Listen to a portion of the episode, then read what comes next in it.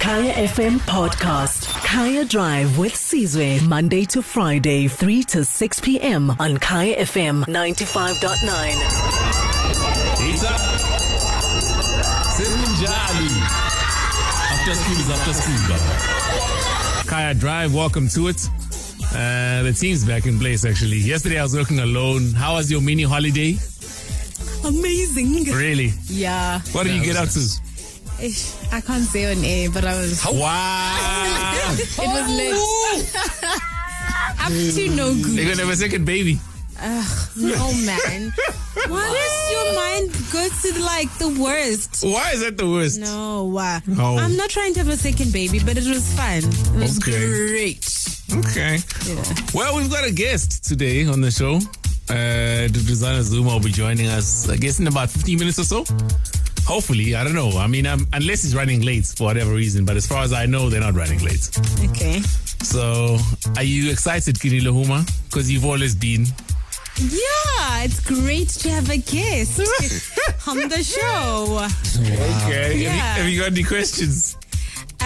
Is he serious about running for presidency? That's what I want to know. It looks like he's serious. It looks like somebody who's on a campaign to me. Mm, that's what I want to know. Yeah, can he elaborate more on his campaign? Mm, okay. Sandman? I hope he gets here in time for the trivia, honestly. Sports trivia. Yeah, because it'd be nice to just see that side of him. Is he into sports? I want to know the teams he supports. So I'm hoping he gets here before trivia because, yeah, it's You're a Funuk born. sports guy. It's Funuk. I mean, I ain't voting for somebody who can't get the trivia right. So he would've- Okay. My vote will be decided on how that answer goes. So if you're out there and you're listening, uh, the trivia will start at about, it usually comes in at about 23 minutes past, I think 23 minutes past three or something. No, wait. No, half past. Half, Half past past. three, okay. Yeah, so I guess it will depend.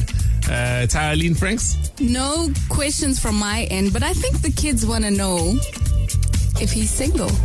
Who are the kids? Are you the, he's not single, bro. I'll tell you that. am I'm not the kids. oh, okay. Yeah. Okay. I'm not the kids. No, the, he's definitely not single. The he's kids wanna married. know.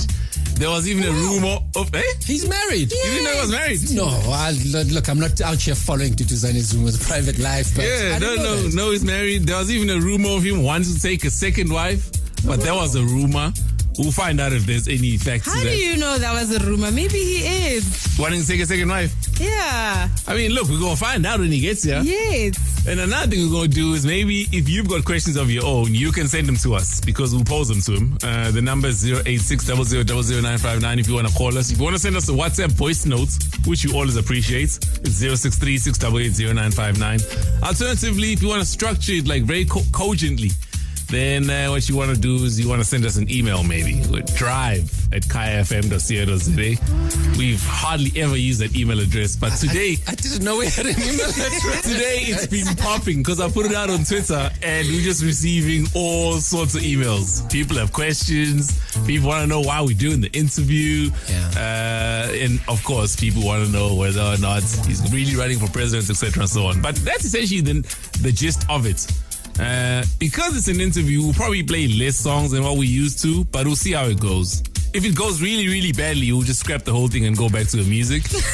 But then if it goes well, then maybe we'll extend the whole thing. It just depends. I don't know how long he's going to be here for. It just depends how much time we have with him. Having said that, yeah, you can let us know what it is that you think. You got a tweet there, Sandman? Yeah, Josh Budlender asking us to confirm if Duduzane underscore Zuma is his real account. I suppose we can only do that once he comes through. That I can confirm right now. It's Is not it? him. Yeah, he's Oh. not on social media at all. Oh, So whoever that is, it's not him. He's actually Oh, said no. this, I think, on numerous platforms, but people never listen. And there's always con artists, especially on social media. So if you are following that account, unfollow Us, or please. stick around maybe for the jokes. Yeah. Welcome to the show, though. Today, we actually have a guest in studio. We often don't have guests at all on the show. Uh, so I guess it is kind of a special one. And I was wondering whether he was going to make it in time. Uh, ultimately, he did. Duduzane Zuma's finally here. How's it going? I'm doing good. I'm doing good, my brother. How are you doing? I am well, thank you. Okay, cool. So there's a couple of things before we start the interview. Um, people have been asking, for example, why it is that we're doing this interview. And I think maybe just in the interest of a declaration, uh, the time that you gave us a call, I think was the 4th of April, right? That's correct. uh, and we spoke about this interview. And I've got to say, I don't know if you know this, but there'd actually been people that contacted me about interviewing you years prior, like around about 2015 or whatever. Okay. Uh, common friends, etc., and so on. But at the time, one, I felt like it definitely wasn't the thing to do because I don't take, I guess, the little bit of influence that I do have in the platforms that I've got access to lightly. And I do realize that sometimes, especially when you do have that kind of access, right? Uh, PR can be used to sanitize an individual or legitimize a person that other people feel like don't deserve that platform at the time, you know? Uh, and I also felt like personally you had to answer for a couple of things uh, by way of the public protector's report uh, and also just in terms of the legal process. Since then, you've actually appeared uh, at the commission uh, of State Capture Commission, and you've answered the questions that they posed to you. In 2018, you were arrested. Uh, then, through, due to lack of evidence, those charges were withdrawn, and since then, there's no other charges that have emanated from the allegations that we know. Uh, and so, then after watching some of the interviews that you've done, I thought to myself, well, for me, these interviews didn't answer any of the questions that I had. So then when you did call me, I thought, okay, this time I do have questions I want to ask him, and that's essentially why you're here. Uh, so thank you very much for joining us. No, thank you very much. Um, you well researched. I appreciate that. Um, Okay. You've you've taken us back and you've brought us to this point, and I agree. I think at the time, um, the discussion and interview would have been null and void because Yeah. there's a lot going on. Um, I think now is is a good time. I won't say the perfect time. There's never a perfect time, but it's a good time Okay. have a conversation. So yeah, uh, as you can hear us in the studio, if you do have any questions, you can send them to us 08600000959. You can hit us up on WhatsApp as well on 0636880959. But other than that, the show will continue and uh, the interview will start after this. Kaya Drive with Sizwe. Generally speaking, right, before this interview starts, for me, I like to start it off with something. Could be whatever. So I want you to imagine you 85 years old, right? Uh, you're sitting in front of your grandkids. They asking you to tell them about their grandfather, which would be you. What do you tell them? I tell them that they're, well, myself, a long, hard road. Yeah. Um, we've learned from our elders there's no easy path. I think that's one thing that I've learned myself. I've looked for shortcuts, they don't exist. Um, whatever it is that you do, stick to your focus, stick to your discipline, but don't be afraid to try new things as well. I tell them that. And the rest is for them to figure out. You know, that's, that's their life to live, you know. Um, parameters, I was given simple parameters in my life, and I've turned out okay, I guess. And that's, I'd like to do that for my, my kids and my grandkids as well. So simplicity win- wins the day for me. We've actually got a tweet here. Somebody was asking us to speak in isiZulu. Uh, Zakona Mlambo. You actually don't speak isiZulu, do you? You understand it, but you don't speak it fluently. Yeah, the speaking is I, I speak here and there. Um, I've had a, an interesting upbringing. You know, um, not out here to make excuses, but I've lived in a lot of places. It's because you were born in Like- Maputo. that's correct, Mozambique. Um, Portuguese was actually my first language, um, and from there we've we've shifted around. Um, but yeah, that's what it is. Okay. So now that we are here, why did you want to do this interview? No, I think it's it's simple. Um, there's there's a lot of a lot of us that are are set up in our different silos and our different areas of expertise sectors, and I feel it's it's time to to pull together. Um, you know, as you know, we don't have we don't have a history. I mean, may, people may not know that. Um, we we we know. So when you talk other. about we, who are you talking I'm about? talking about everybody. I'm talking about you and me as well. Okay. You know, um, I see what you've been doing. Um, I respect what you've been doing. Thanks. You've, you've walked. You you've walked a long journey. You know, um, following. We followed your career, the, the MTV Base days Mm. when you started off, um, the the talent search and everything, and you know, you came up top of your class. And fast forward to 2021, you are you've got a seat around the table. You know, and that's that's something that a lot of people don't have. That's a lot of uh, something a lot of people are not able to do. Longevity is is not a simple thing. Consistency is not a simple thing. Um, and you're a businessman as well, you know. So I think more than anything, my my my my, my view is there've been a lot of discussions. Um, I'm sure on your side as well, just in your own circles and networks um, that we've been having, that you've been having, that I've been having, and I think it's time to bring it together. You know, like-mindedness is what I'm about. So since when have you felt that way? Because I'll tell you what, um, before the conversation that you and I had over the phone on the 4th, I don't remember ever speaking to you, but I do remember meeting you uh, because we've got a lot of common friends. So uh, there was a friend of ours who had a dinner at her house, Yeah. and I was there. I remember seeing you there. Sure. Uh, and then never spoke to you until approximately a month ago when we were sitting out this interview. That's correct. So when you say that you are now feeling that it's time for the people of South Africa, and you included everybody to unite, Yeah. since when have you had that feeling? No, I've had that. That's how I've, I've, I've grown up. Um, if you look at, at, at my friendships, my history, I'm always about pulling people together. Um, I'm about making my networks um, examples of, of who we are. And if I see, and you know, you you in the mix a lot of times, you know, we see you in your wars, your tours, and everything. And you know, you you are you are fighting battles that some people may understand, some people may not understand. And from my side, I may be wrong. To a large degree, you are misunderstood. Um, but you just, you know, you're just wearing your heart on your sleeve and you're fighting for what you believe in. And I respect that, um, regardless of, of how other people may feel about it.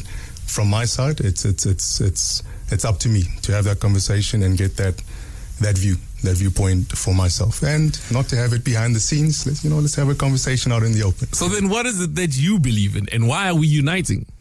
Um, I believe that iron sharp, sharpens iron. Mm-hmm. All right. Um, I believe that there's more that we can do together than we have um, accomplished in our own setups.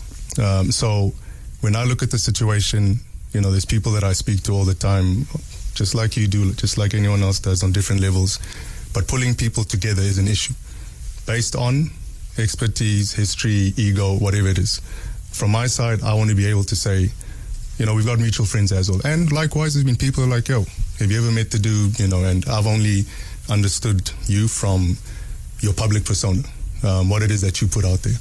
Um, as much as this is a pretty much a public engagement, I think it's it's something that needs to be showcased to say we don't know each other. We're having this conversation, and we're willing to. Well, I'm willing to to put this together and build something. So that's that's where I'm coming from. Surely, though, this isn't about me, because if you wanted to have a conversation with me, you could have just called me or could have had the conversation, right? Sure. I'm assuming this is about your presidential bid, Now that's your assumption. Um, I think because you are running, right? You did throw your hat in the ring. I've I've I've spoken about being involved in, in politics. I've spoken about being able to make a difference because I believe I can. Um, you know, people want to pin it down to a presidential campaign. That's fine. I'll take it. Um, if that opportunity arises, as I've always said, I'll grab it with both hands. But this is deeper than just politics. Um, politics is just one f- facet of what it is that we're trying to do. Um, South Africa is just one area that we need to pull together. There's still an African continent. There's still a, a, a global village that we need to pull together. So, us having these conversations out in the open, um, yes, of course, it's opportune from my side. Don't get me wrong. I'm on a, I'm on your platform, and I appreciate you for having me on your platform. Um, it's it's about just raising the bar. That's as simple as it is. Okay, so we're going to need to go to traffic quickly. So, explicitly, what is it that you're hoping to achieve? Because I still haven't heard you say it. Right. I hear you say you need to unite, raise the bar, pull together, but for what exactly? Um, we've got a country to build. It's as simple as that. Um, when I sit, uh, I, I take a look around. I don't see anyone. I don't see anyone standing up and saying, "Yo, let's let's take this fight forward." A lot of people are talking. Um, it's all good, but I'm saying, you know, I'm, I'm, I'm willing to stand up um, and let's let's raise the bar. So when I say, or when you make the assumption that it's about a presidency, it's less of that. It's more of saying, guys, if we can do it, we're sitting in the studio, people are doing what it is that they do, but you are at the pinnacle of what it is that you do. If we've been able to do it with the little that we've had, the little support that we've had, uh, we've been able to break through into these different industries and to have this voice. Uh, I'm going to use it. You know, um, that's that's where I'm coming from. Okay. Well, thank you for that. Just hold it right there. Uh, because when we come back, we'll carry on with the discussion. You can still hit us up right now uh, to Duduzane Zumas in the studio, 086 If you want to send us a WhatsApp voice note, 063 is how you do that. Kaya Drive with Sizwe on Kaya FM 95.9. So welcome back. Uh, this is Kaya Drive, a very special edition of Kaya Drive. Uh, less music and kind of more talk because we've got a guest in studio to Duduzane Zumas here with us. Before we took the ad break, uh, you spoke about us having a country to build, right? If somebody were to say you were possibly in the most prime position to help build a country because your father was a president, uh, and I can imagine you would have had a lot of influence on your father, ergo the president. Why didn't you take the opportunity then to build the country? No, I think that that statement is completely um, incorrect. The reason I say that is he's he's a politician. He was doing his politics thing. I've I've followed a business career um, my whole life, and he's his own man. You know, you know, there's nothing I can whisper in his ear like, "Yo, what's good, man?" He'll Not like, even "Yo." at all. I mean, because I can tell you right now, Yeah. as much as my father's my own, he's his, his own man. Yeah. He will. I'll have his ear. Uh, I'm not to say that he's going to do everything that I say, but I'll definitely have his ear. And by you just being his son, you do have an influence. Maybe not influence over him, but definitely general influence. Would you agree with that? Uh, now I do. And to answer your question in another way, um, the business journey that I've taken and the levels that I reached at the time, I think are for a young business person in this country, second to none. Um, yes, we played at the highest levels. I played at the highest levels. Um, I've sat around some interesting tables, negotiating tables, boardrooms, conferences, whatever it is. Um, and the difference that I made at the time was purely on a commercial basis. That would be from pushing the game further as a young black business person. That would be from an employment perspective, employing people, um, getting communities going, building up communities, um, getting the healthcare around those communities going, going the schools around the communities, um, and just pushing the boundary and showing people that it can be done. Because when we look at look at it from the outside as as, as younger players in business, we we're inspired by different people. We look up to people to say, okay, if I was in that position, what would I have done? So from my side, I think I did play a role, and I think that's why um, this um, this level of conversation is had, this level of um, profile of whatever it is that's going on is there purely on those steps that I took from a business perspective. On the political side, I mean, Du was running his own, he was running his own thing, and yes, um, I completely agree.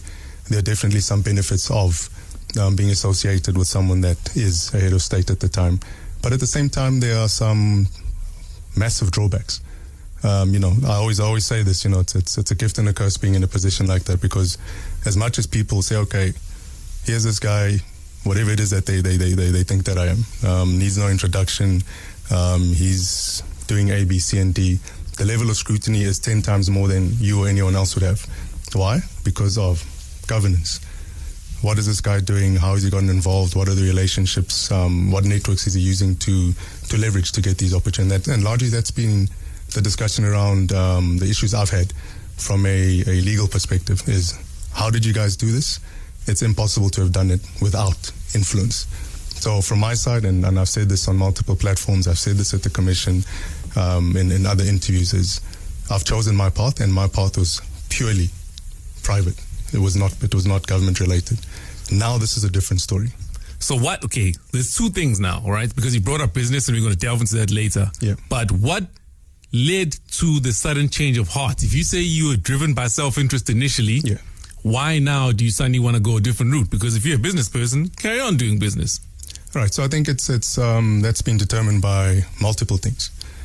Uh, one is that journey wasn't easy, and that journey that I've gone is not new to to a young business person um, in this country. So there's places where we've been. There's places. There's I've I've I've, I've taken a look behind the curtain. Um, I've seen how certain things work. Um, I've had the pleasure of, of meeting all sorts of, of, of high profile people who've who've schooled me in, in, in the game of business. So what has driven me to this point is taking Is this subsequent to your father leaving office? no, most definitely not. This is subsequent to my own experiences as a business person. He was always going to leave office. Okay. You know, um, he's he's an old man. You know, it, it was always going to happen. Um, age-wise, retirement, and politically-wise, two terms, constitutional, blah blah blah. That's just what it is. So that was that was never the issue. From my side, it's my experiences, and I always find it interesting because people have this one view. On the other side, they don't know what we have, what we've been doing to, and in the background on our grind historically, what it's taken for us to, to get to this point. Um, as a matter of fact, us sitting at this point, I'm not supposed to be sitting here having this conversation with you. I'm supposed to be sitting in, in, in an orange overall somewhere in the correctional services system. You know, people forget that. Um, you know, there's, there's there's there's times where people say, "Yeah, but why you?" And I'm saying, "Why not me? I've gone through it. I've lived it. I'm sitting at a point now where I've seen the the, the inner workings, the machinations, and that that, that um, are involved in the private sector, the way business is done. And yes, I've seen how how people have done government business and have have made themselves fabulously wealthy. Good for them. That is not me.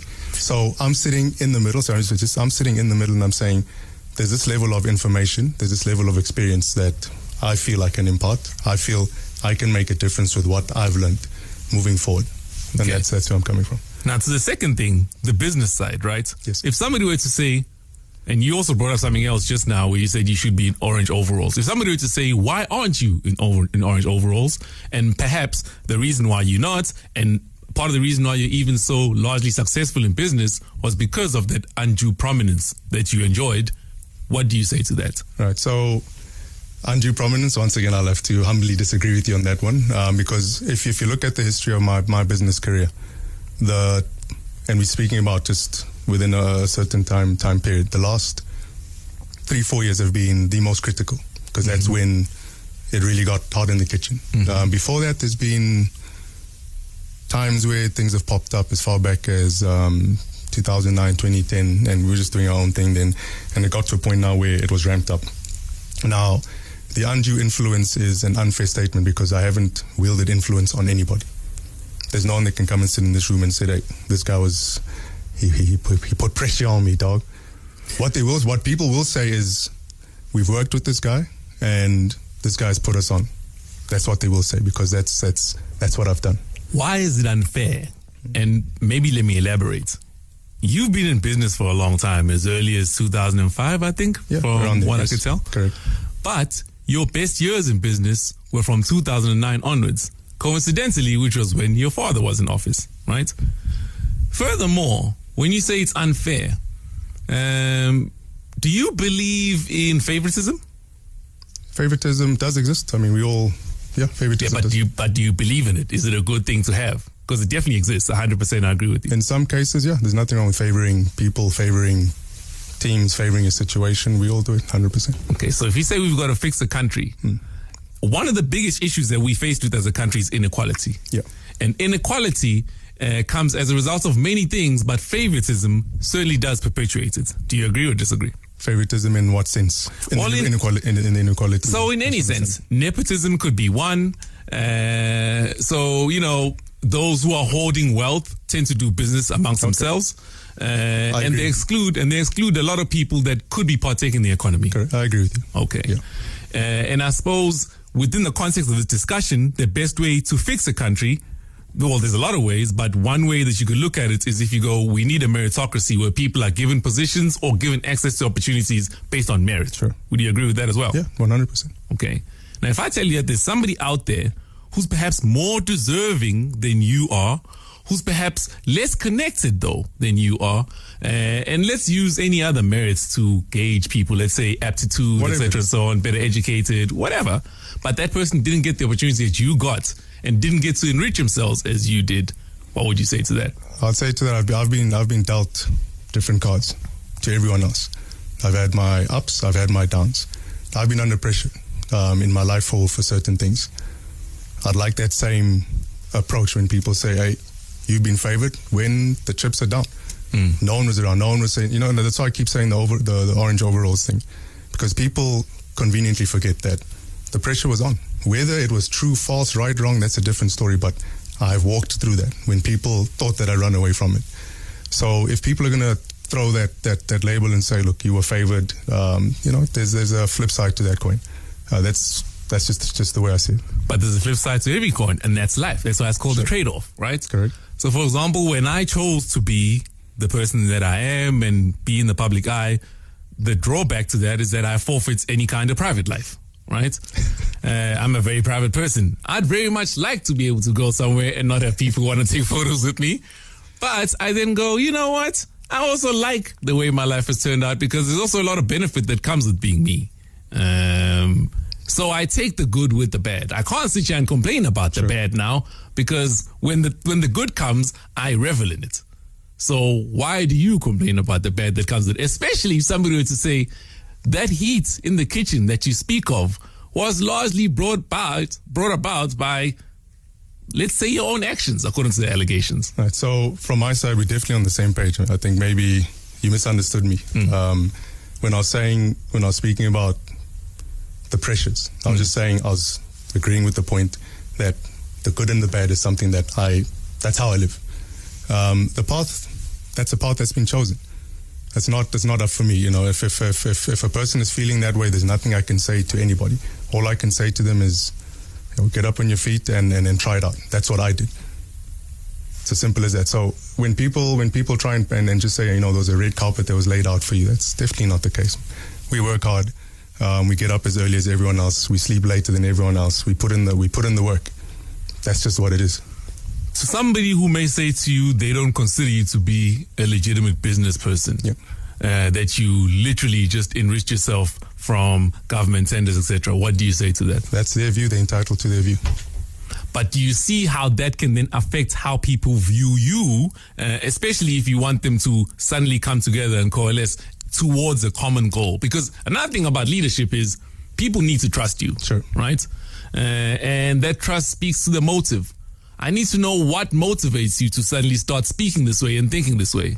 Uh, Another person may go, well, now maybe you seeing that there's no other avenue to explore, and so you're thinking, well, the only way I can get back within I guess the inner circles of power, etc., is to use the social influence that I have because I'll admit you do have a social influence. A lot of people flock to you. You've seen the numbers. People like you, generally speaking, right?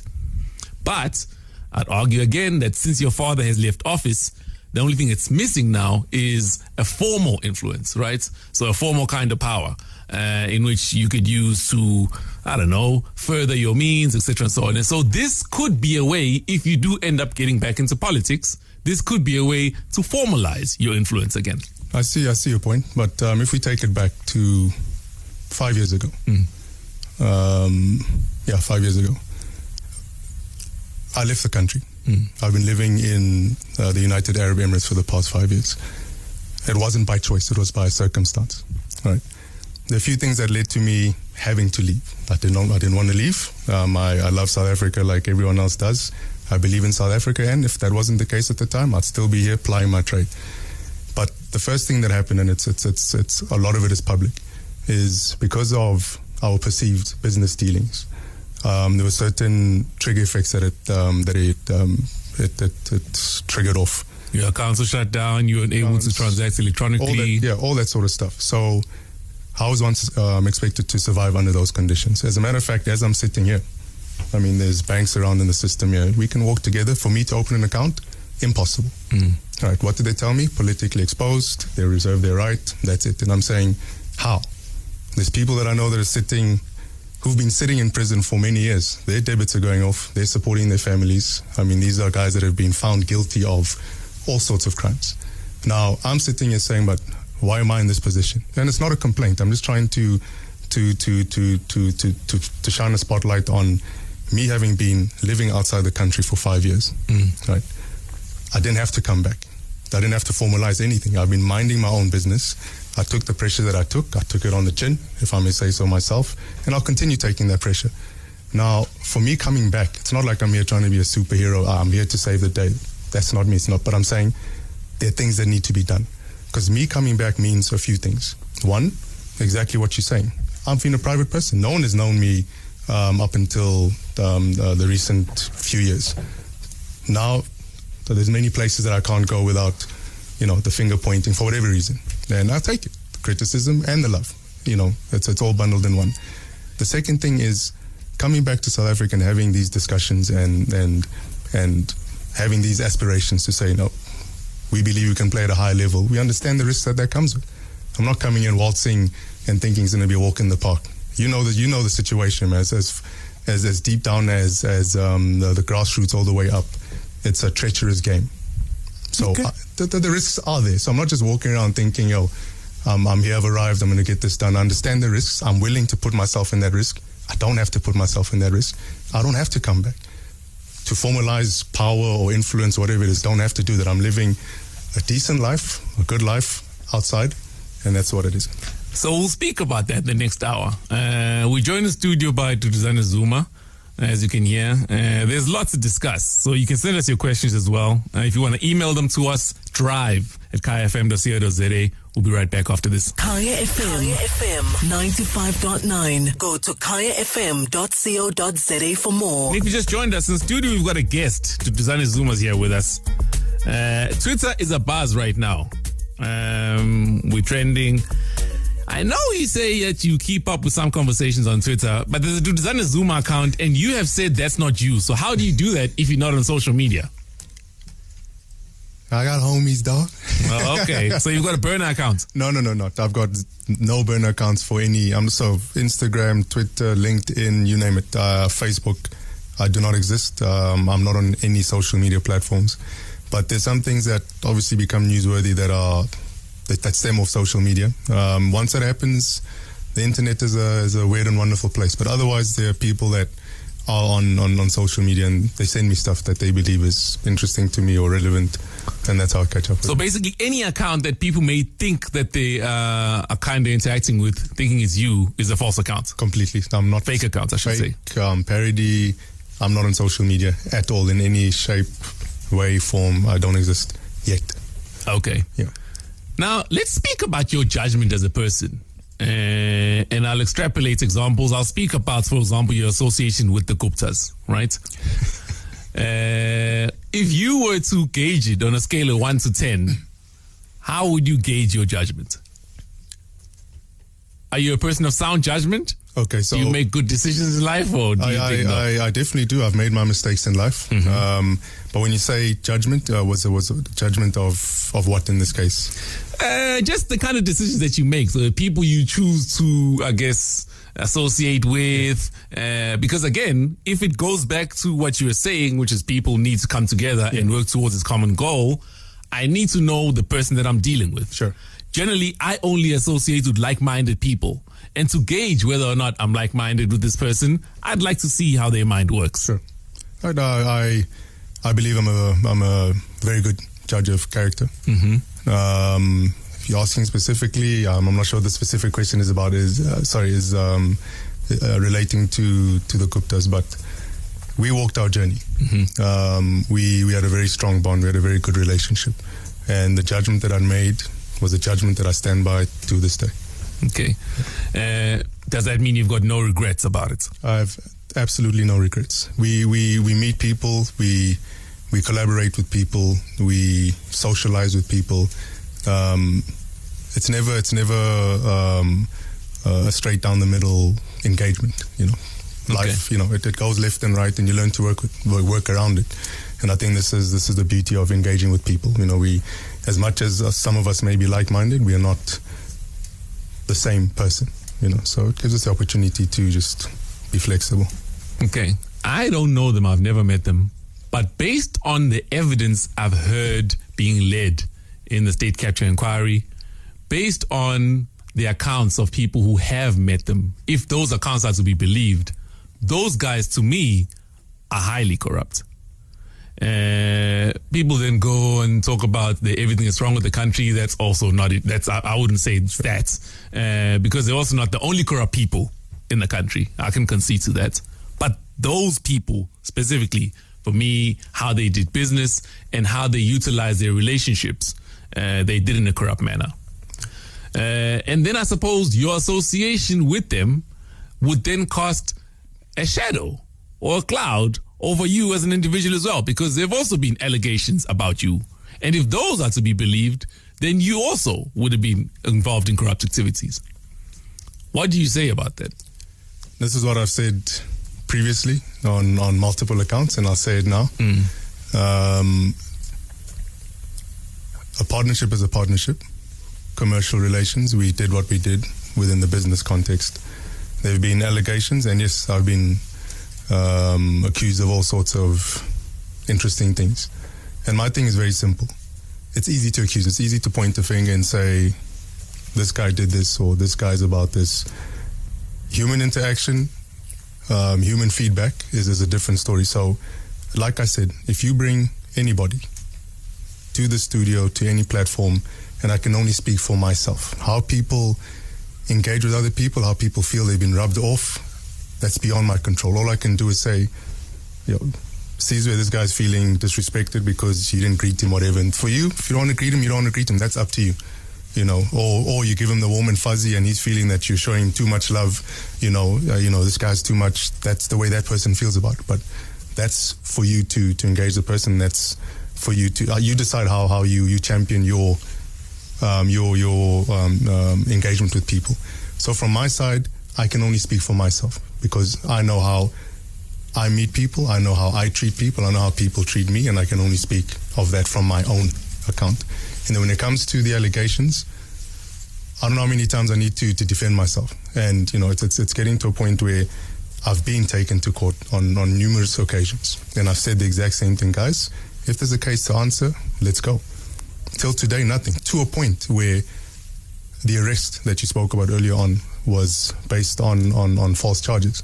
That's just a fact.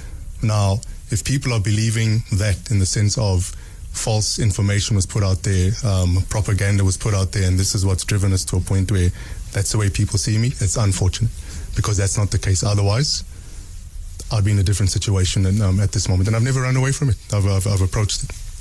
We joined in studio by Duduzane Duma. I'm Zuma, sorry. Uh, I don't know why I said that. Also, while you're on that, is it Duduzani or Duduzane? Duduzani. Ah, okay. Yeah. Duduzane Zuma. Uh, if you got any questions, you can hit us up 086 00959. And if you want to send us a WhatsApp voice notes 063 688 0959. Welcome, Welcome to Kaya Drive on Kaya FM 95.9.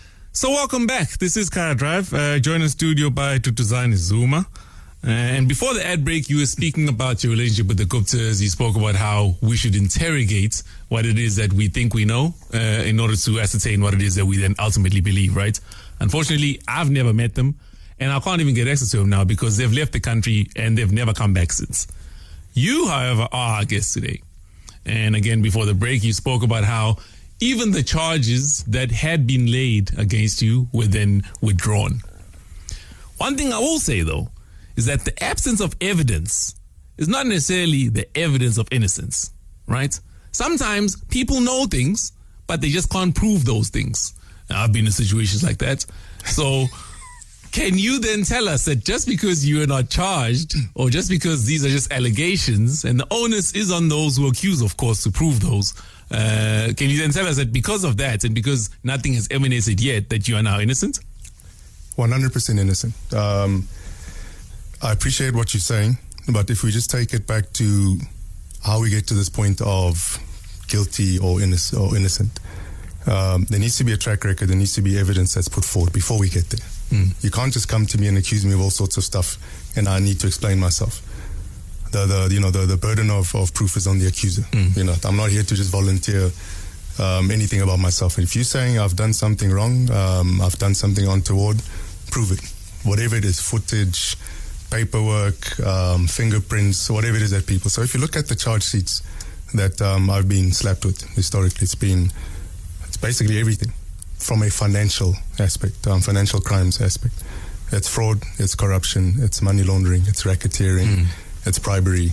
Um, fine. These are the these are not these are not um, you know Mickey Mouse charges. It's, these are serious charges, and you know there's a very competent um, Hawks division, um, Special Investigations Unit division, um, the investigative arm within SAP, South African Police. Um, there's intelligence that exists out there that um, both from police intelligence to um, just um, the NIA, the National Intelligence Agency. So if you are speaking about these crimes of state capture and, and, you know these huge numbers that you're talking about, you need to know your story. You can't just come and say, "No, we believe you've done this, so it's probably true." And the reason I say this is, whenever there are financial crimes that exist, there's a track record, there's paperwork, there's bank statements, there's um, audits, um, maybe things that look untoward within within, within the, the audits, and none of that has has uh, from. And once again, I speak for myself because I can only speak about my activities. There's been none of that. So now, if I'm being accused of these various charges and nothing has come to the fore, now remember this is now 2021. We are five years into it. There's been a whole host of investigations. It's been um, um, Parliament has run an inquiry. There's been um, collaboration with international law enforcement and all sorts of things. And I'm sitting here. I'm having this conversation. It's not like they don't know where to find me. I didn't run away. I had to leave. I'm here. Let's have a conversation, guys. You know, wherever wherever you're at, whatever it is, let me help you. So I'm glad you bring up the state-owned agencies um, because again, if the testimonies and the evidence is to be believed, and I, I'll use the term evidence loosely because it's really hearsay until we've seen anything concrete. But those were infiltrated by the previous administration, headed up by your father. I don't need to tell you. And so, if you were to believe that, then you could see why there would be an influence so as to not to get it to a point where you perhaps get charged or end up in jail. Infiltrated in what way? This is what I still struggle to understand. Well, I mean, if you are the president, uh, you are the leader of the executive. Yes. Uh, essentially, majority of those people report to you, albeit not directly. But if you are in a position where you can then appoint ministers and the people that report to the ministers, those ministers end up having an allegiance to you and they report directly to you, you can see how you could have an influence on the head of the Hawks, for example, right? Uh, we've read reports of people within the NIA using state resources to spy on uh, opposition members, even within the party. Uh, so that's the kind of infiltration I'm talking about. Got you. So if we're going to speak about that infiltration at that level, then we need to take it back to the history of the existence of the South African government. That's just what we've got to do. And one of the questions that I, uh, well, one of the points I raised to um, the, the Deputy Judge President uh, Zondo is Let me ask you, just hold on right there because we're going to be late for news. hold that thought, but remember it very quickly. Kaya Drive with Sizwe. Mr. Zuma, back to you, sir. So you had a point to make uh, before we went to sports and then took a song. Do you remember what that point was? Uh, yes, I do, Mr. Dhlomo. Um, so I was speaking about the chairman of the commission um, and the point that I'd raised then. Because where, where we're at, I think a lot of, and there's a lot of underlying factors that lead to the situation we find ourselves in. And unfortunately, there are issues of, of corruption that exist, and they need to be dealt with however and whenever, 100%. And no one should be spared um, that um, um, um, spared that that that space to to escape from, you know, delivering the bad guys to to, to prison or to um, repatriate or to repay whatever it is. The reason I'm saying that is I'd raised to to the chairman of the commission and I said, look, the interesting thing is we're speaking of corruption in the space of what was it? This administration, well, the previous administration. Hmm. so years. nine years, yeah. Cool. And that's fine. As a matter of fact, they could have taken it to corruption within the space of one year. Mm-hmm. But if you're going to deal with corruption, it cannot be spotlighted in one corner. And that's the issue that I have with it. Is if you're going to put us to scrutiny, you're more than welcome to. You have. You know, we've, we've been under that scrutiny. But it needs to be opened up. If you want to deal with corruption and, and, and, and real corruption, you need to open it up and you need to deal with it emphatically. And that means completely. Now, the problem with that line of thinking is that it sounds more like a concession to me. And I'll tell you why. I'm listening. Right, so, to give you an example, uh, around 58 million people, sorry, 58 people get murdered in South Africa Yep. every day, right? If I go and I murder a person and I get caught murdering this person, for me to turn around and go, there's 57 other guys you didn't catch, is not a defense. I got caught, I must deal with what's going on. It's not to say that nobody else got murdered. Sure. But here is what we're dealing with. Correct. So that's why, for me, I've got an issue with that. Not it, it's, it shouldn't be an issue because it's, it's definitely not a concession because I have been taken down that journey. So it's it's a fact. Um, I've been through that scrutiny and I'm sitting here. So it's not something where I'm trying to point in, in a different direction. I've I've lived it. I've experienced it. I'm speaking from experience to say, you know what, it started with me But I've if, been- if indeed there was corruption, Yeah. you have faced no consequence of it. because I'm not corrupt and I've done nothing wrong and I can speak openly and honestly about it. How people wish it for me to be in the position where I'm found to be corrupt is beyond my control. Because I'm not in that position, shouldn't be a situation where people say, ah, you know, it's deflecting or it's a concession. It's not a concession. I've been accused of it. Cool. Prove it. Okay. Tell us about politics. Uh, I've seen videos, and I suppose it's very difficult because sometimes you do speak in circles. But strictly speaking, maybe can you tell us, are you getting into politics? I am in the middle of politics. Yeah. Yeah. Um, the reason the reason I'm saying that is okay. To answer your question directly, I'm saying I'm I'm in the middle of it is it's a decision that I've taken for various reasons, um, and I think we we're sitting in a in a in a space in our country where you know there's there's a very desperate a desperate environment um, that that exists, and we we're trying to take it away from the politics of desperation to the politics of inspiration, and and, and why that is so is if we take a look around, we see what's happening within our parliament, um, the level of engagement, um, the decisions that are being taken that are supposed to benefit um, the majority, which are the the poor, uh, black, in, in in a specific case, are not happening.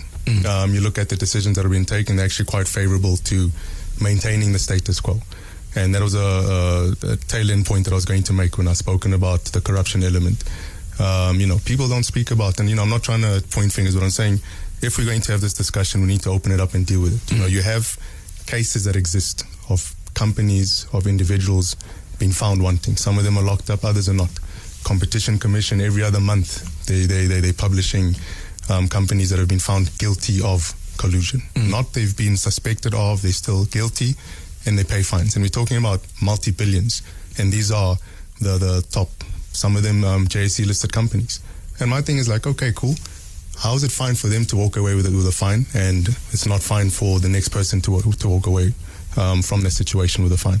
So if we're going to deal with corruption, let's deal with it wholeheartedly and not spare anyone any any blushes.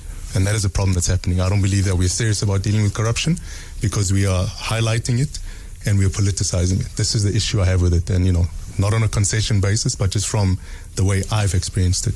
So then, how would you recommend we deal with it? We, we, we turn over everything. If we're going to talk about corruption, we start off. I mean, if look, for example, look at the public protector, um, Busisiwe Mk- Mkhwebane. What situation is she in now? She faces losing her job because she was doing her job, and you know she was clearly, um, you know, turning over the wrong, uh, the wrong tables, and that's that's why she got into trouble. Because if she's seen to be investigating a certain um, type of person or a certain per- a person that's seen to be favorable to a certain grouping, it's fine.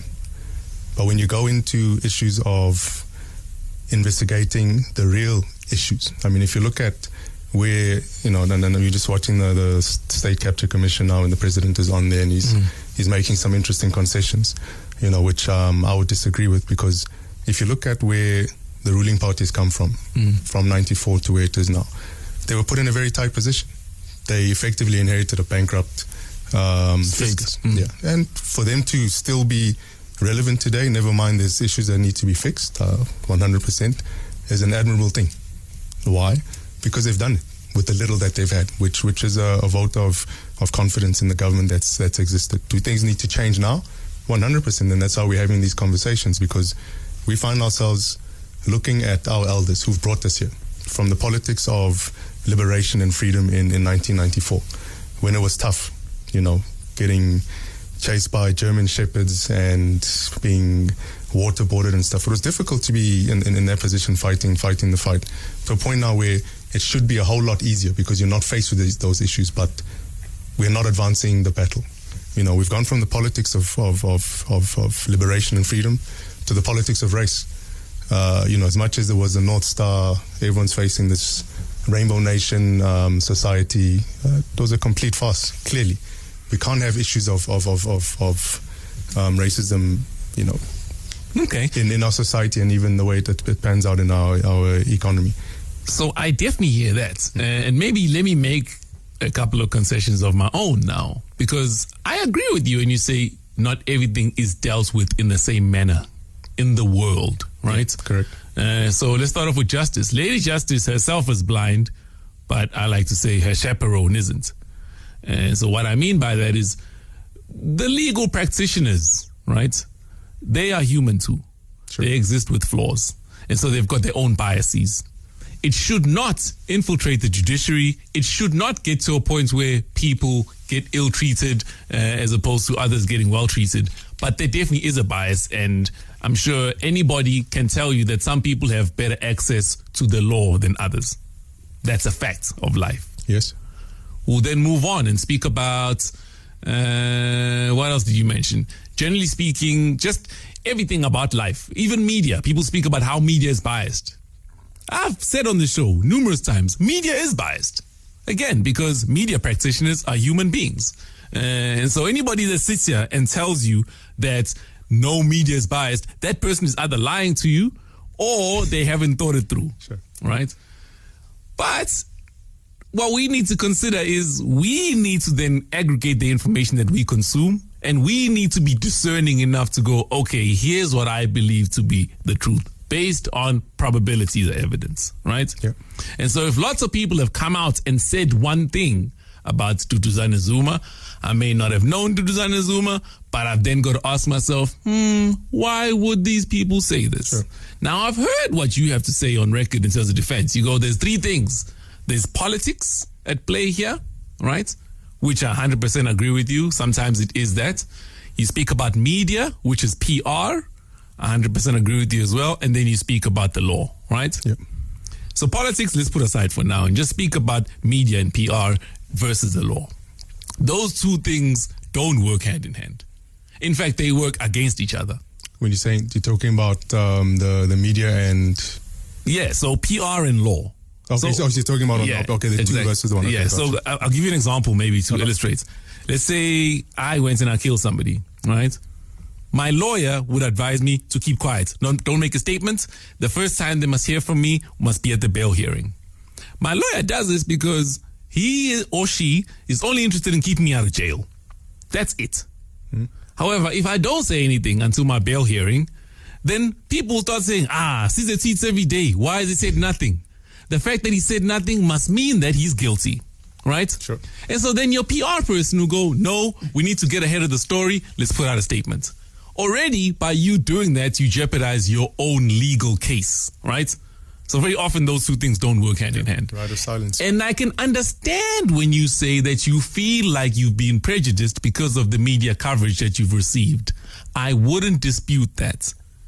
Having said that, though, surely you can understand when I say, based on what it is that I've seen and read, it's very difficult for me to assume your innocence, which is the right of yours. Yeah. Um, thank you very much for specifying it. I think that's a lot clearer. I think from my side, my I made a decision a long time ago when it came to media reports, especially, well, specifically the, the negative reports to, well, and positive, good and bad. That's the way I've taken it. Pinch of salt. And the reason I'm saying this is my concern is my livelihood, my my rights. You know, my my my rights that should exist and they don't, constitutionally speaking. Now, what people say on social media, journalists being biased, um, propaganda, um, whether they, they, they write the truth or not, that's that's not my concern. People are going to say people are, entitled to their opinions. They're, they're entitled to, to to to view what they need to view. Um, unfortunately, there are times where a lot of them get it wrong because they do not fact check, um, and it's just as what, what they call a microwave microwave journalism, where it's just people will just pick up um, a source and they won't verify it, and they, they, they continue with, with that trail. Now, my my main issue is on the judiciary side because that's where I feel it's been I've been prejudiced by by the judiciary. Like I said, till today, I don't know why I was arrested. No one has told me, and no one is going to tell me.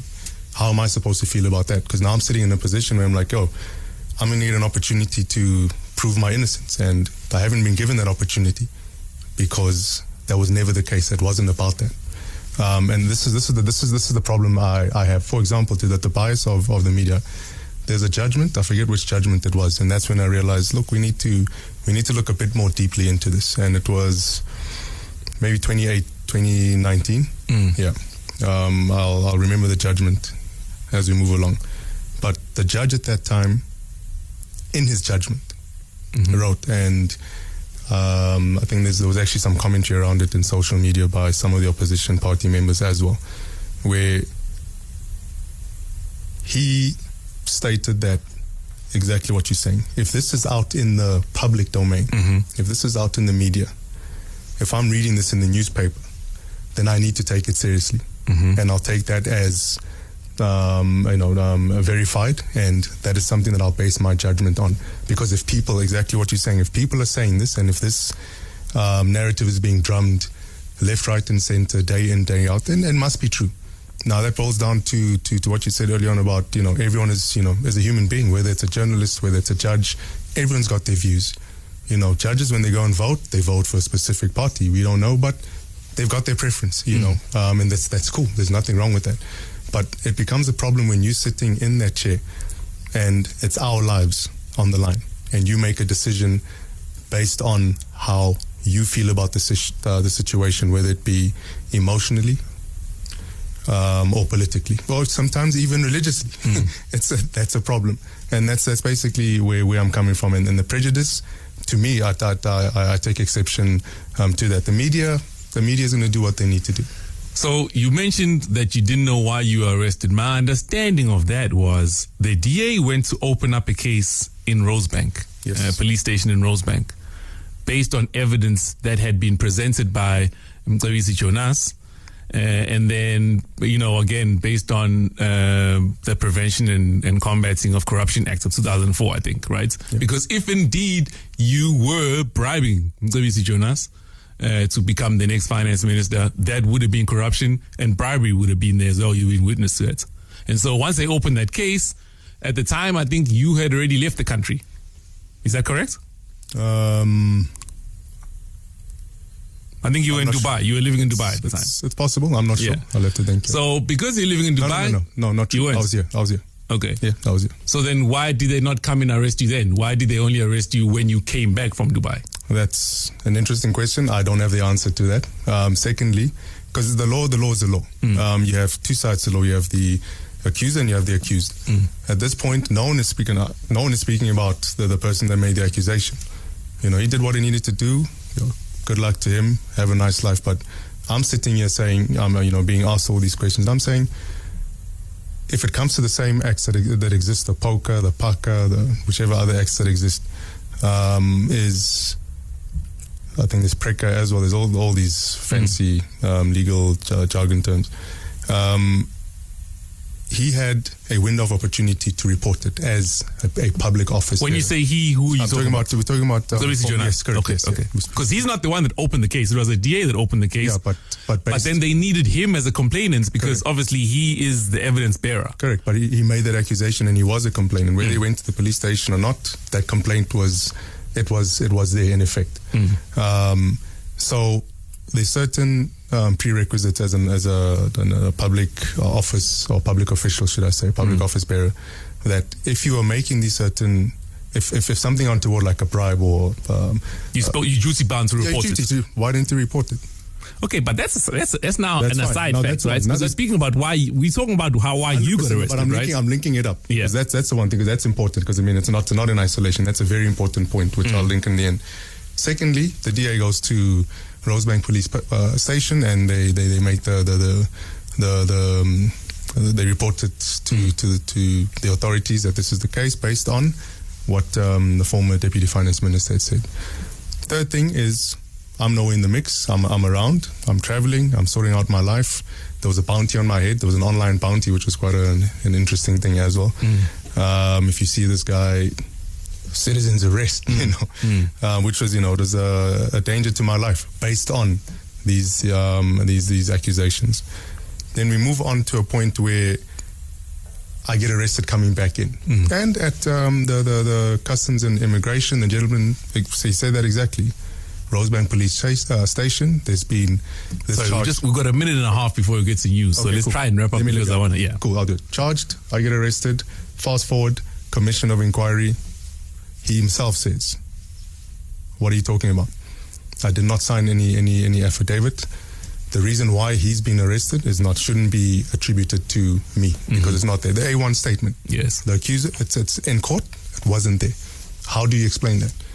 And so then that's why you your case eventually or ultimately ended up getting withdrawn because the DA, even though they opened up a case, they had no complainants to back up the veracity of those No claims. complaint and no evidence until this day. It has now. I must sit with that stigma when it's not true. Okay. No, I just I wanted to get to the bottom of that because at least now we have an understanding as to why it is that you got arrested. Correct. Uh, and again, if you understand the Criminal Procedure Act and just criminal procedure as a whole, I can go and report a case.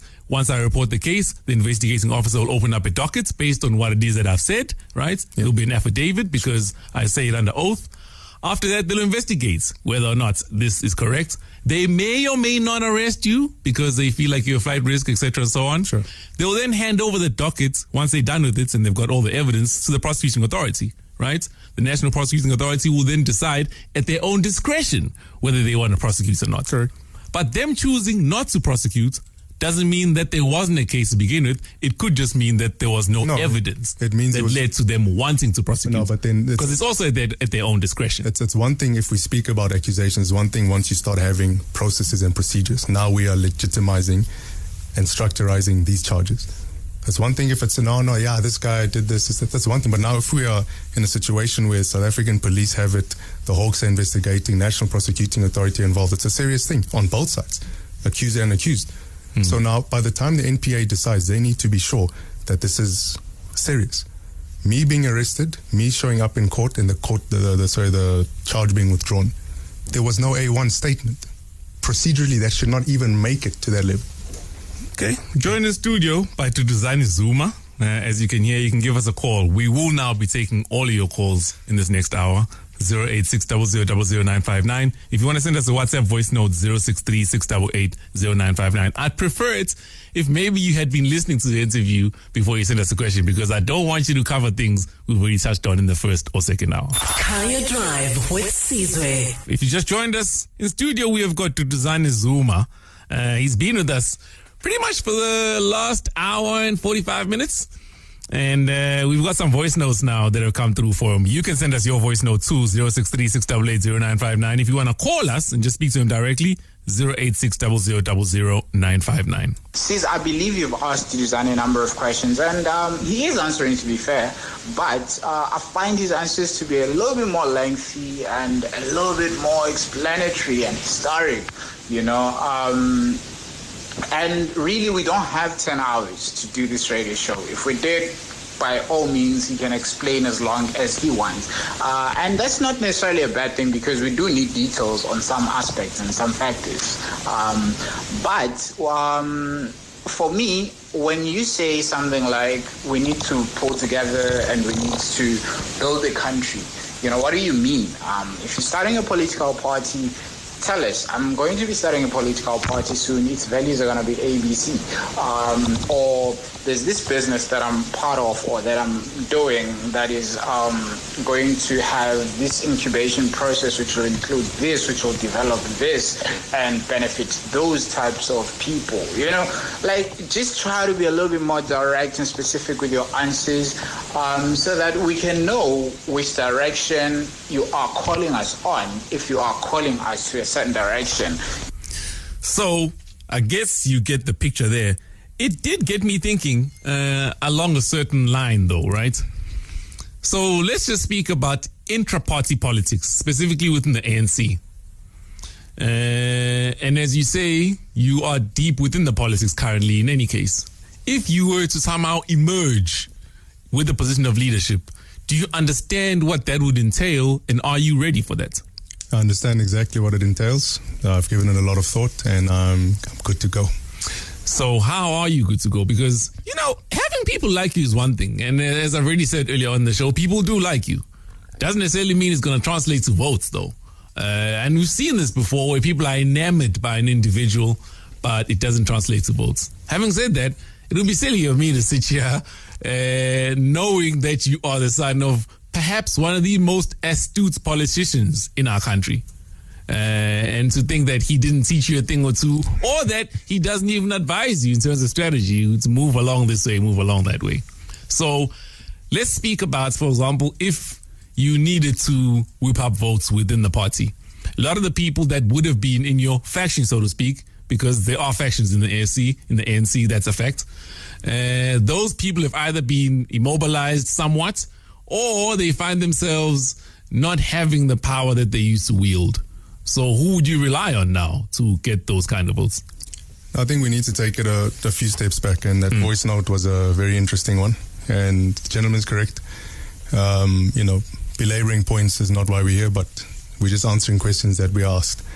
Um, I think when it comes to the how, it's a, it's a very simple thing. Like I said, I like keeping things simple. There's there's a lot happening within the political space and, and within our society, and what we are doing is we arrive we're rising above the petty politics because there's a lot of petty politics. I don't care what anybody says, because one of the biggest talking points right now is, you know, we've got our, our stopwatches and in, in, I don't know what day we are now, but there was a 30 day step aside rule. Hmm. And now we must all be consumed with what's going to happen in 30 days when there's, you know, more serious things going on in, in, in, the world.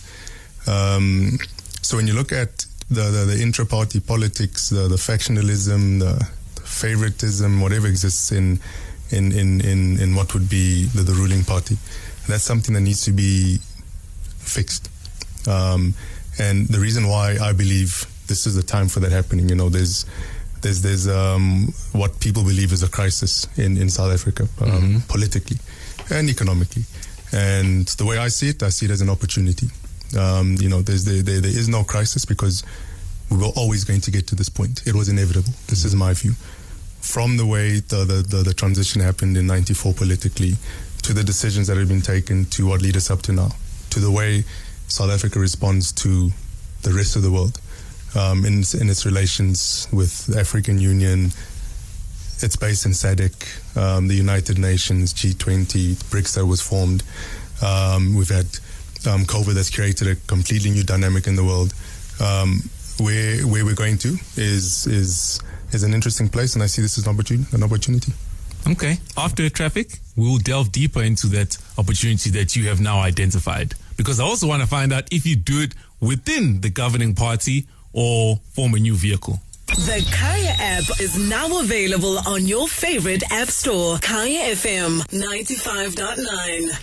Welcome back to Kaya Drive. Uh, joined in studio by Duduzane Zuma. Got some voice notes that we need to play, and of course, calls that are queued up all the way to the wazoo. We're hoping that we'll be able to get through all of this in the next, let's call it 18. Well, no, it'll be 38 minutes uh, before the show ends.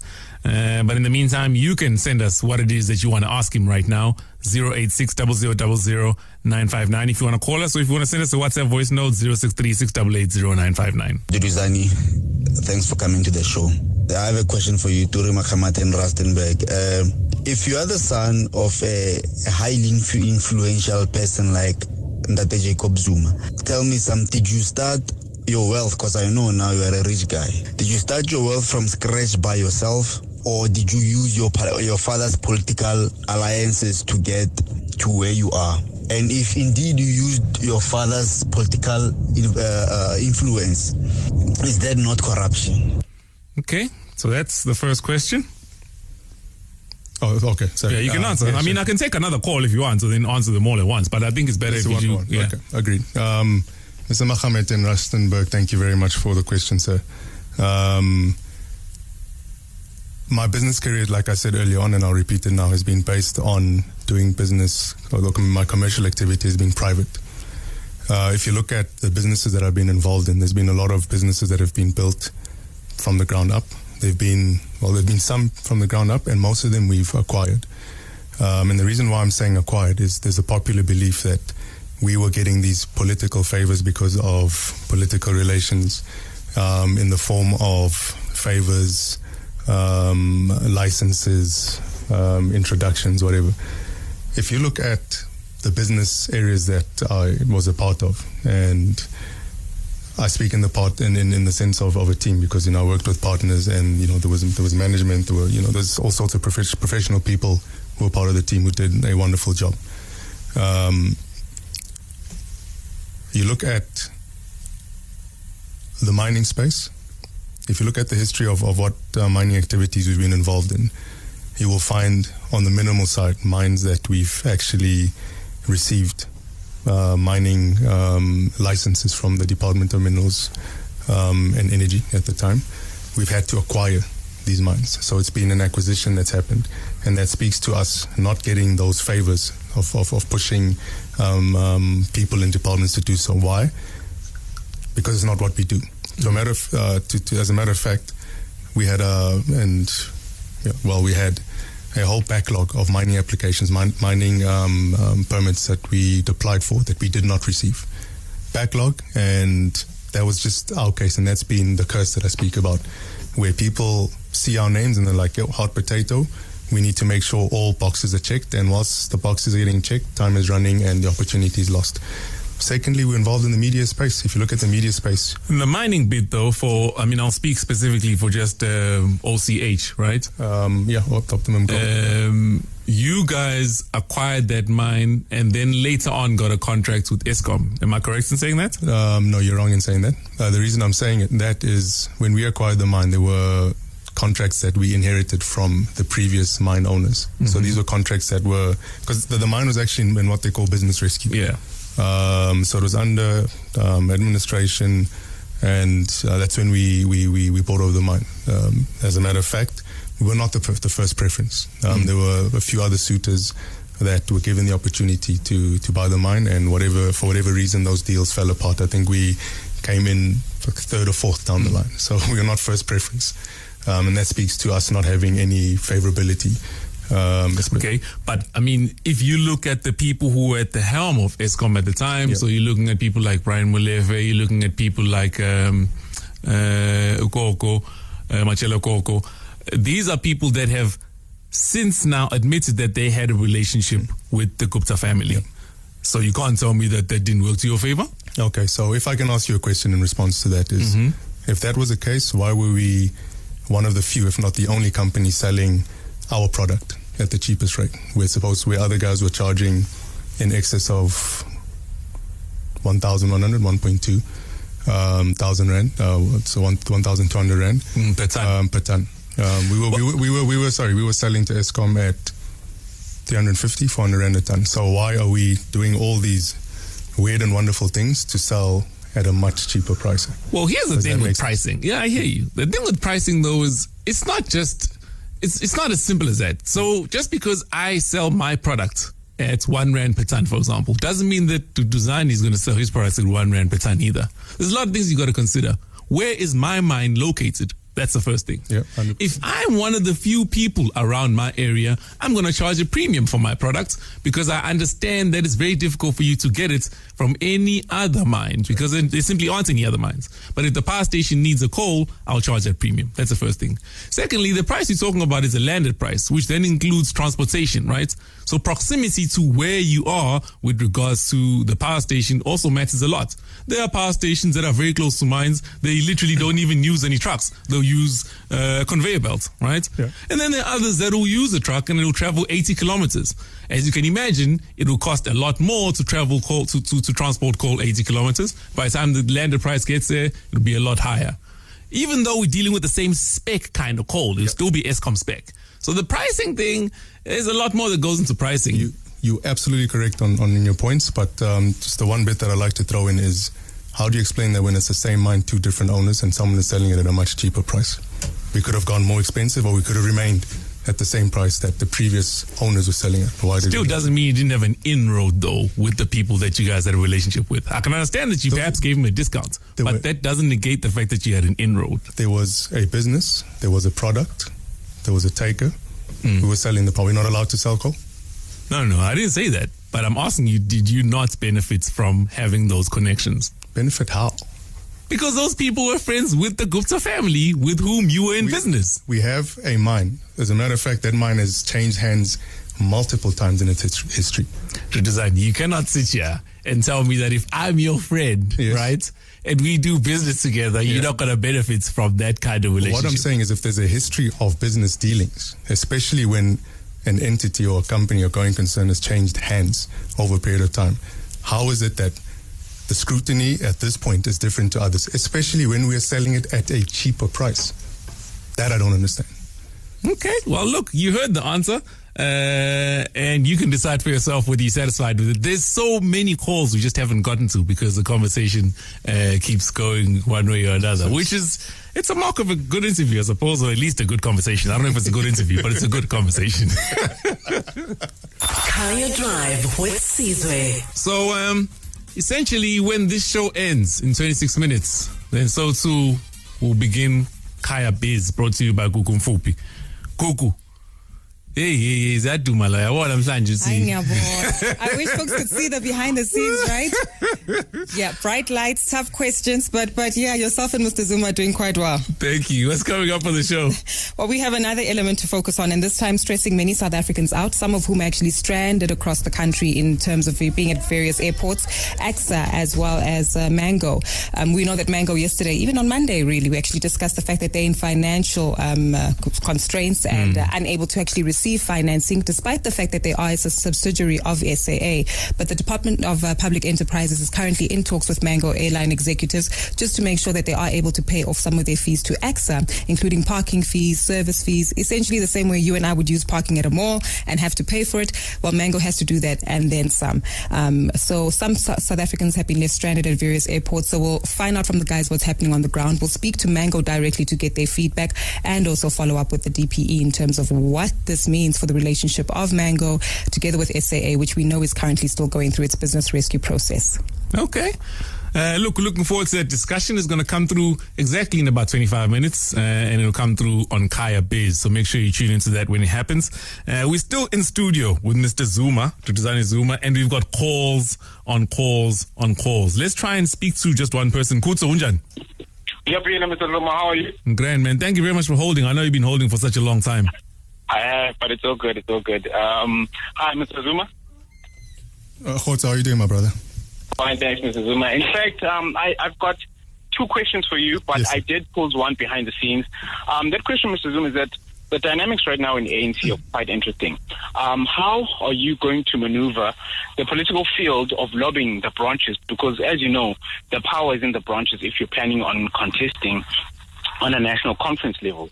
Number two, if that uh, route doesn't work, uh, do you consider taking the independent candidate, um, and like campaigning as an independent ca- candidate and running as an independent candidate, um, since the Constitutional Court now allows people to contest national, provincial uh, elections on, on as an independent candidate? Is that a route that you're willing to take? Khotso, thank you very much for the question. Um, I think let me start with the second one first. Uh, I think it's interesting that the Constitutional Court has made that ruling um, for two reasons. One, I think it's it's in my view, and this is my my, my humble submission. I think it's been uh, a ruling that was has been put into place to just level the playing field out a bit because of the dominance of the ANC. I, I, I really believe that. Uh, but secondly, and most importantly, I, I do think it's important that more people do actively get involved in mainstream politics because there is a lot of space to play. Uh, there's a lot of uh, there's a lot of um, uh, roles that people need to assume. Um, you know, you can't just sit on the sidelines, criticize, and not be a part of the solution by being on the playing field. Um, but from my side, I've always said to answer your first question, uh, the ANC. I've grown up in the ANC. I'm a child of the ANC. To me, the ANC is is more than just a political party. It's an institution. It's a history. Um, it, the ANC grew me up, and many others um, like me. And um, we, we we we can't take that lightly. It's it's it's a system. It's a glue that holds our South African society together today, whether people like to hear that or not. So my my movement will definitely be through the ANC. Uh, just arrived from Durban today, actually, to to the Kaya FM studios, and you know, there's um, BGMs happening at the moment, uh, branch general meetings, and seeing the dynamics that are unfolding on on who's going to go where, who's you know wants who's who's been given, who will be given the opportunity to to to um, partake in, in in in the politics moving forward. So I'll be definitely. I'll be engaging anyone and everyone that is willing to engage with me. Let's try and take another caller because we really need to get through as many of these as possible. Teboho. Teboho? Okay, Teboho's not there. Rowan. Rowan? I'm, Hi, how's it going? I'm good, thanks. Thank you very much for holding. What's your question?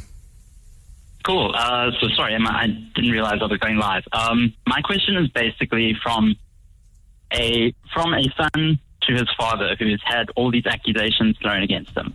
Mm-hmm. What? Why hasn't Duduzane gone and said, "Dad, you know this is all rubbish. You're innocent. Just go to court, have your name cleared, so we can move forward with our lives." Because now it's been decades of all this nonsense. And here we are, still knowing we still don't have any answers. All we have is accusations. So I can imagine this would have put a lot of strain on the Zuma family. And assuming the man is innocent, why didn't he just go to court and clear his name? Thank you very much for that, Rowan. Mr. Zuma? Rowan, thank you very much for your contribution to this conversation. That's a very important question. Um, I think the question that um, you should be posing, or the people you should be posing that question to, uh, my brother Rowan, is to the National Prosecuting Authority and, and all the other law enforcement agencies that exist, because you're absolutely correct. This has been going on for a very long time, and this should have been brought to its finality many years ago, and it hasn't. Um, so for me to so just, that's just the first point I want to make on Rowan's question. The second point is when it comes to discussions with uh, with elders in, in my in my culture and traditions, he's he's my father. Whatever decisions he makes, uh, he's a political animal. I'm a business person, and I'm just wandering into the political space right now. So for me to to advise him on how to handle his his strategies and and um, the, the the issues that surround him is you know it'll be untoward from my side as as a son. But one thing I, I, I, will say is we've definitely had conversations, and it's unfortunate that it's gotten to to this point. And my advice to him is he needs to fight the battle how he needs to fight it because I've had my battles, and you've seen how I fought my battles. So I, I've taken my own lessons. Join in studio by Duduzane Zuma. If you've got any questions for him, please give us a call 086 00959. You can hit us up on WhatsApp as well 063 688 Kaya Drive with Sizwe. Let's continue with the line of questioning because we've got a lot of calls on the line. Jackson. Hey, Sizwe, how are you? I am well. Thank you very much, Bob. I'm great. Uh, I want to ask Mr. Zuma a question here. Go ahead and try and speak clearly, please. Okay. I want to ask Mr. Zuma a question here. Okay. Uh, what made him to go to politics after everything that has happened to his father and decide to run for presidency? Okay. Thank you very much. Thank you. Uh, that's Jackson there. No, Jackson, Mr. Jackson. Thank you very much. Um, very simple answer from my side. I, like many people, believe that the struggle for real freedoms are far from over. And I speak from experiencing secondhand what has happened to someone like my father, because he's not the only one. There are a lot of people that have gone through these issues um, that are still in the system as well. And then from my own experiences as well. Um, I think there's certain things that I've learned and I've seen along the way that I believe can be part of a cautionary tale that I can um, place on the table to say, guys, if we're going to move as a generation that are trying to get this country to the next level. There's certain things that we need to do. So, from my side, I think my experiences, as I've seen them in the business sector and personally, is what's driven me to to this point. And so, what would you do differently? Because uh, let's say once bitten, twice shy. Once you've experienced politics firsthand and you've seen how your father's life, and I've interviewed him, I've spoken to him directly about this. He said that he by no means had a soft life. Uh, a lot of people speak about how he only went up to grade four. In my interview, he told me he didn't even start school, actually. It's a misconception that he even started. Uh, and that's all because he just got immersed in the struggle at such an early age. Uh, and in his old age, you see what the quality of his life is like. Uh, you spoke in an interview recently about the quality of his health, for example, after he got poisoned, and how that's been deteriorated. Uh, and I suppose when you look at life, you got to look at it broadly. So maybe uh, from the beginning to the end, and the, the end is not here yet, it hasn't been a bad life, but it certainly hasn't been easy. Why would you want to get socked in the chin? Why do you want to go into something like that?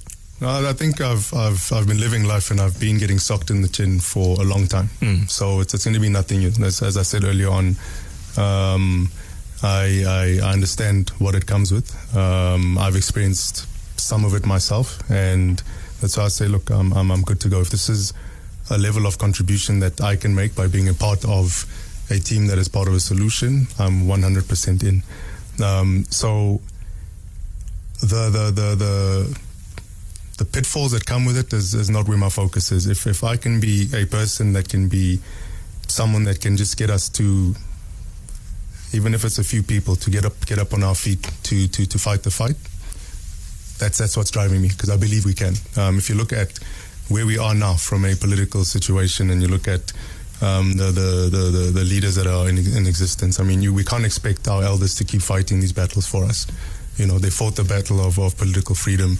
We can't have them fighting two liberation struggles in one lifetime. You know, so we need to step up. So, from my side, it's, it's, it's, it's purely stepping up to say, guys, you've done your bit. Let us do ours. Let's get back to the voice notes. sizwe nginombuzo obheke kududuzane ngicela ungibuzele ukuthi ushadile yini please ufuphilo from kanongoma kzn bye nice show guys Thank you. Sebefikile-ke laba bantu. Se- Sekuqalile-ke. Hey, ushadile mnumzane? Yebo baba, ngishadile. Okay. Go on to Google, man. You'll see us. It's, I know that, but No, babuzile. no, no, I'm saying, yo. There was also rumors which you were looking to take a second wife. Were those rumors or are those facts?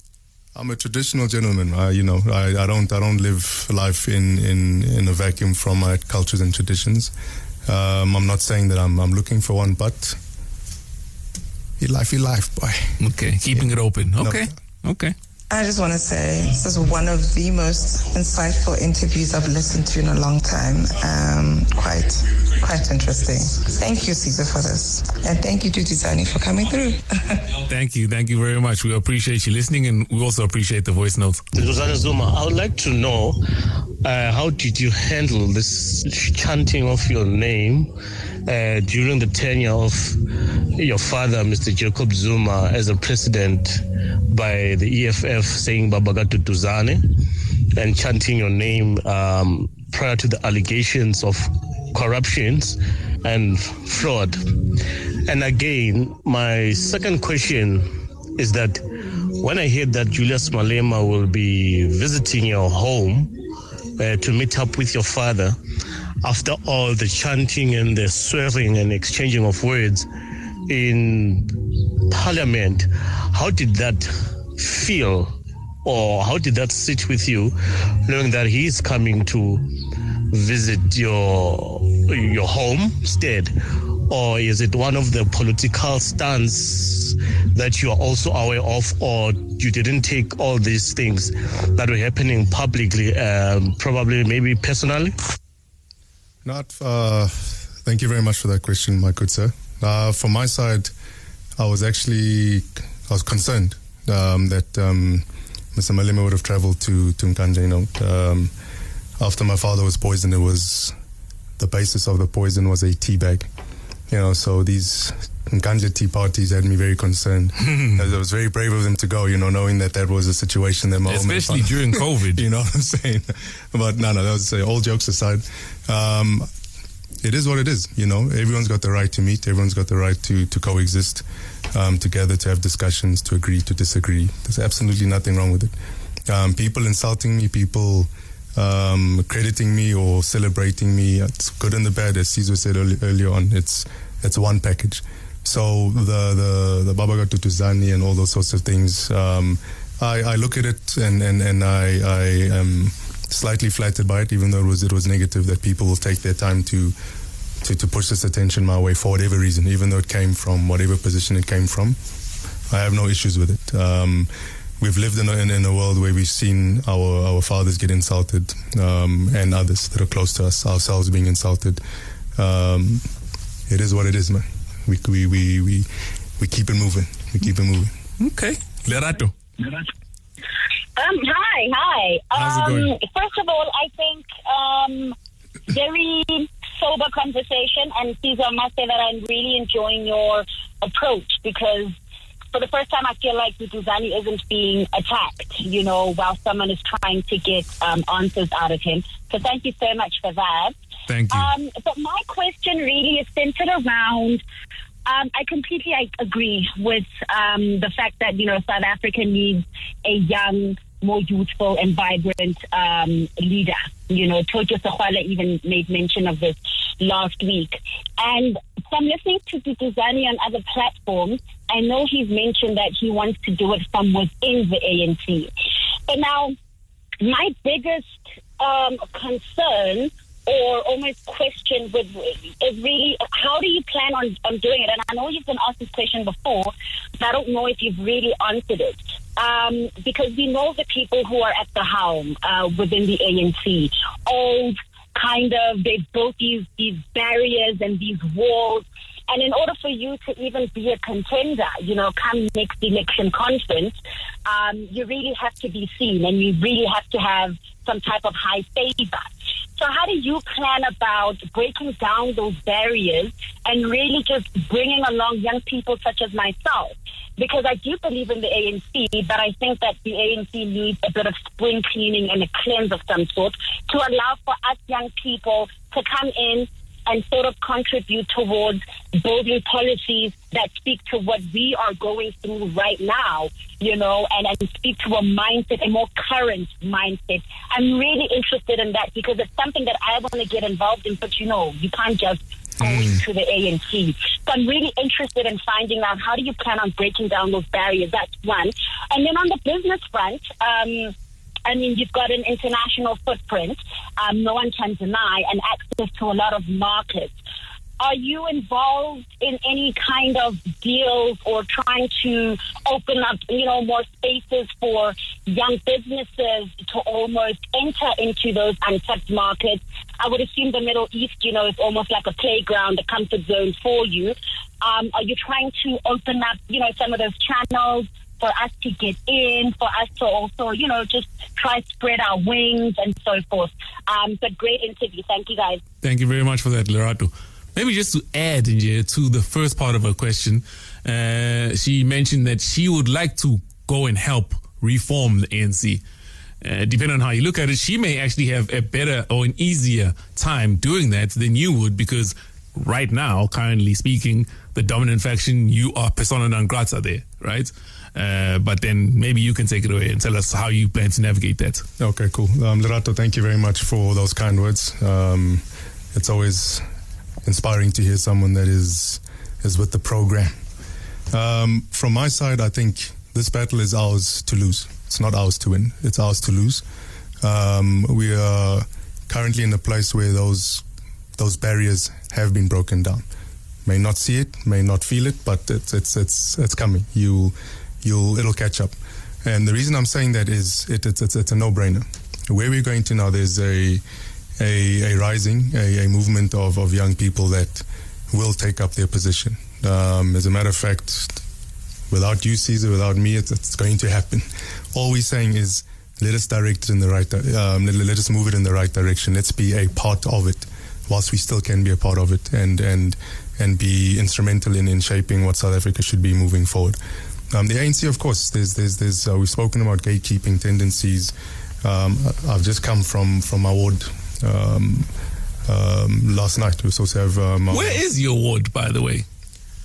Newlands East player.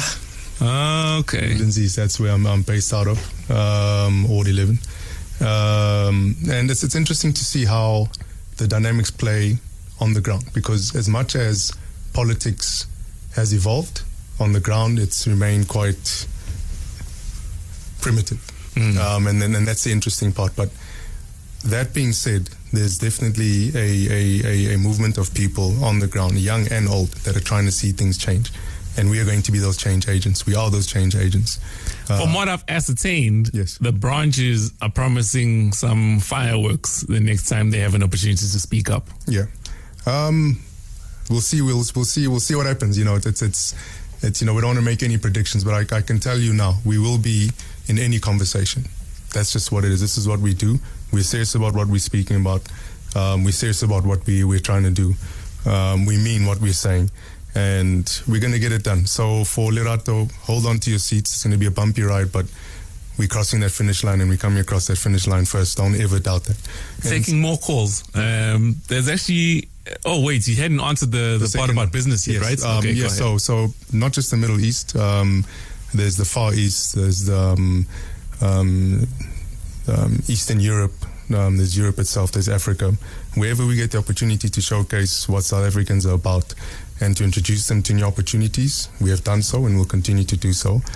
And On the flip side, if anyone is looking for opportunities coming into South Africa, we've done that and we'll continue to do so um, within what we have um, in, in our control. So that's definitely something that is, is, is, is happening. It's not even on the cards. It's something that we've been doing for a while.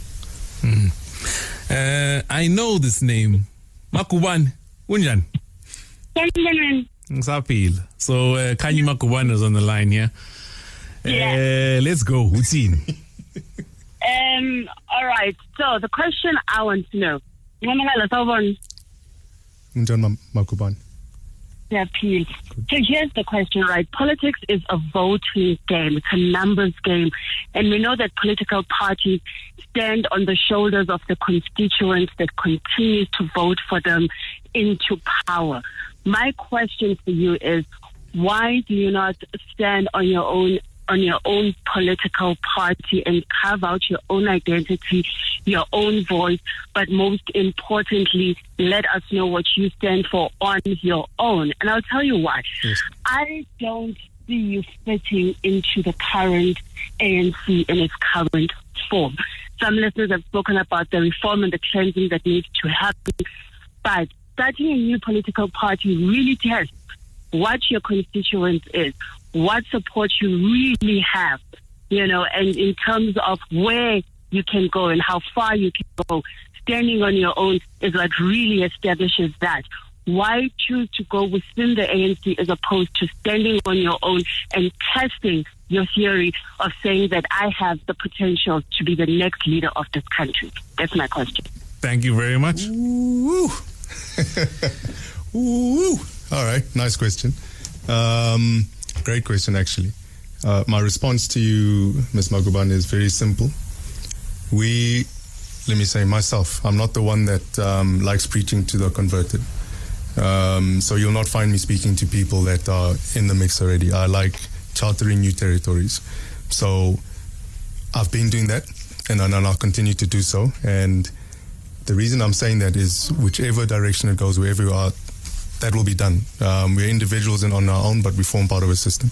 And and secondly, the ANC and the reason why that um, direction is going, and we're taking our experiences as human beings, as business people, as we spoke about our business experiences on the private sector, we are turnaround strategists. We pride ourselves in that. The ANC is due a turnaround, and we're the strategists to implement that. Simple as that. Thank you very much for joining us. That's where we need to wrap it up. Uh, not because the conversation is over, but the time is. Uh, and I just want to thank you for coming through and being frank with us.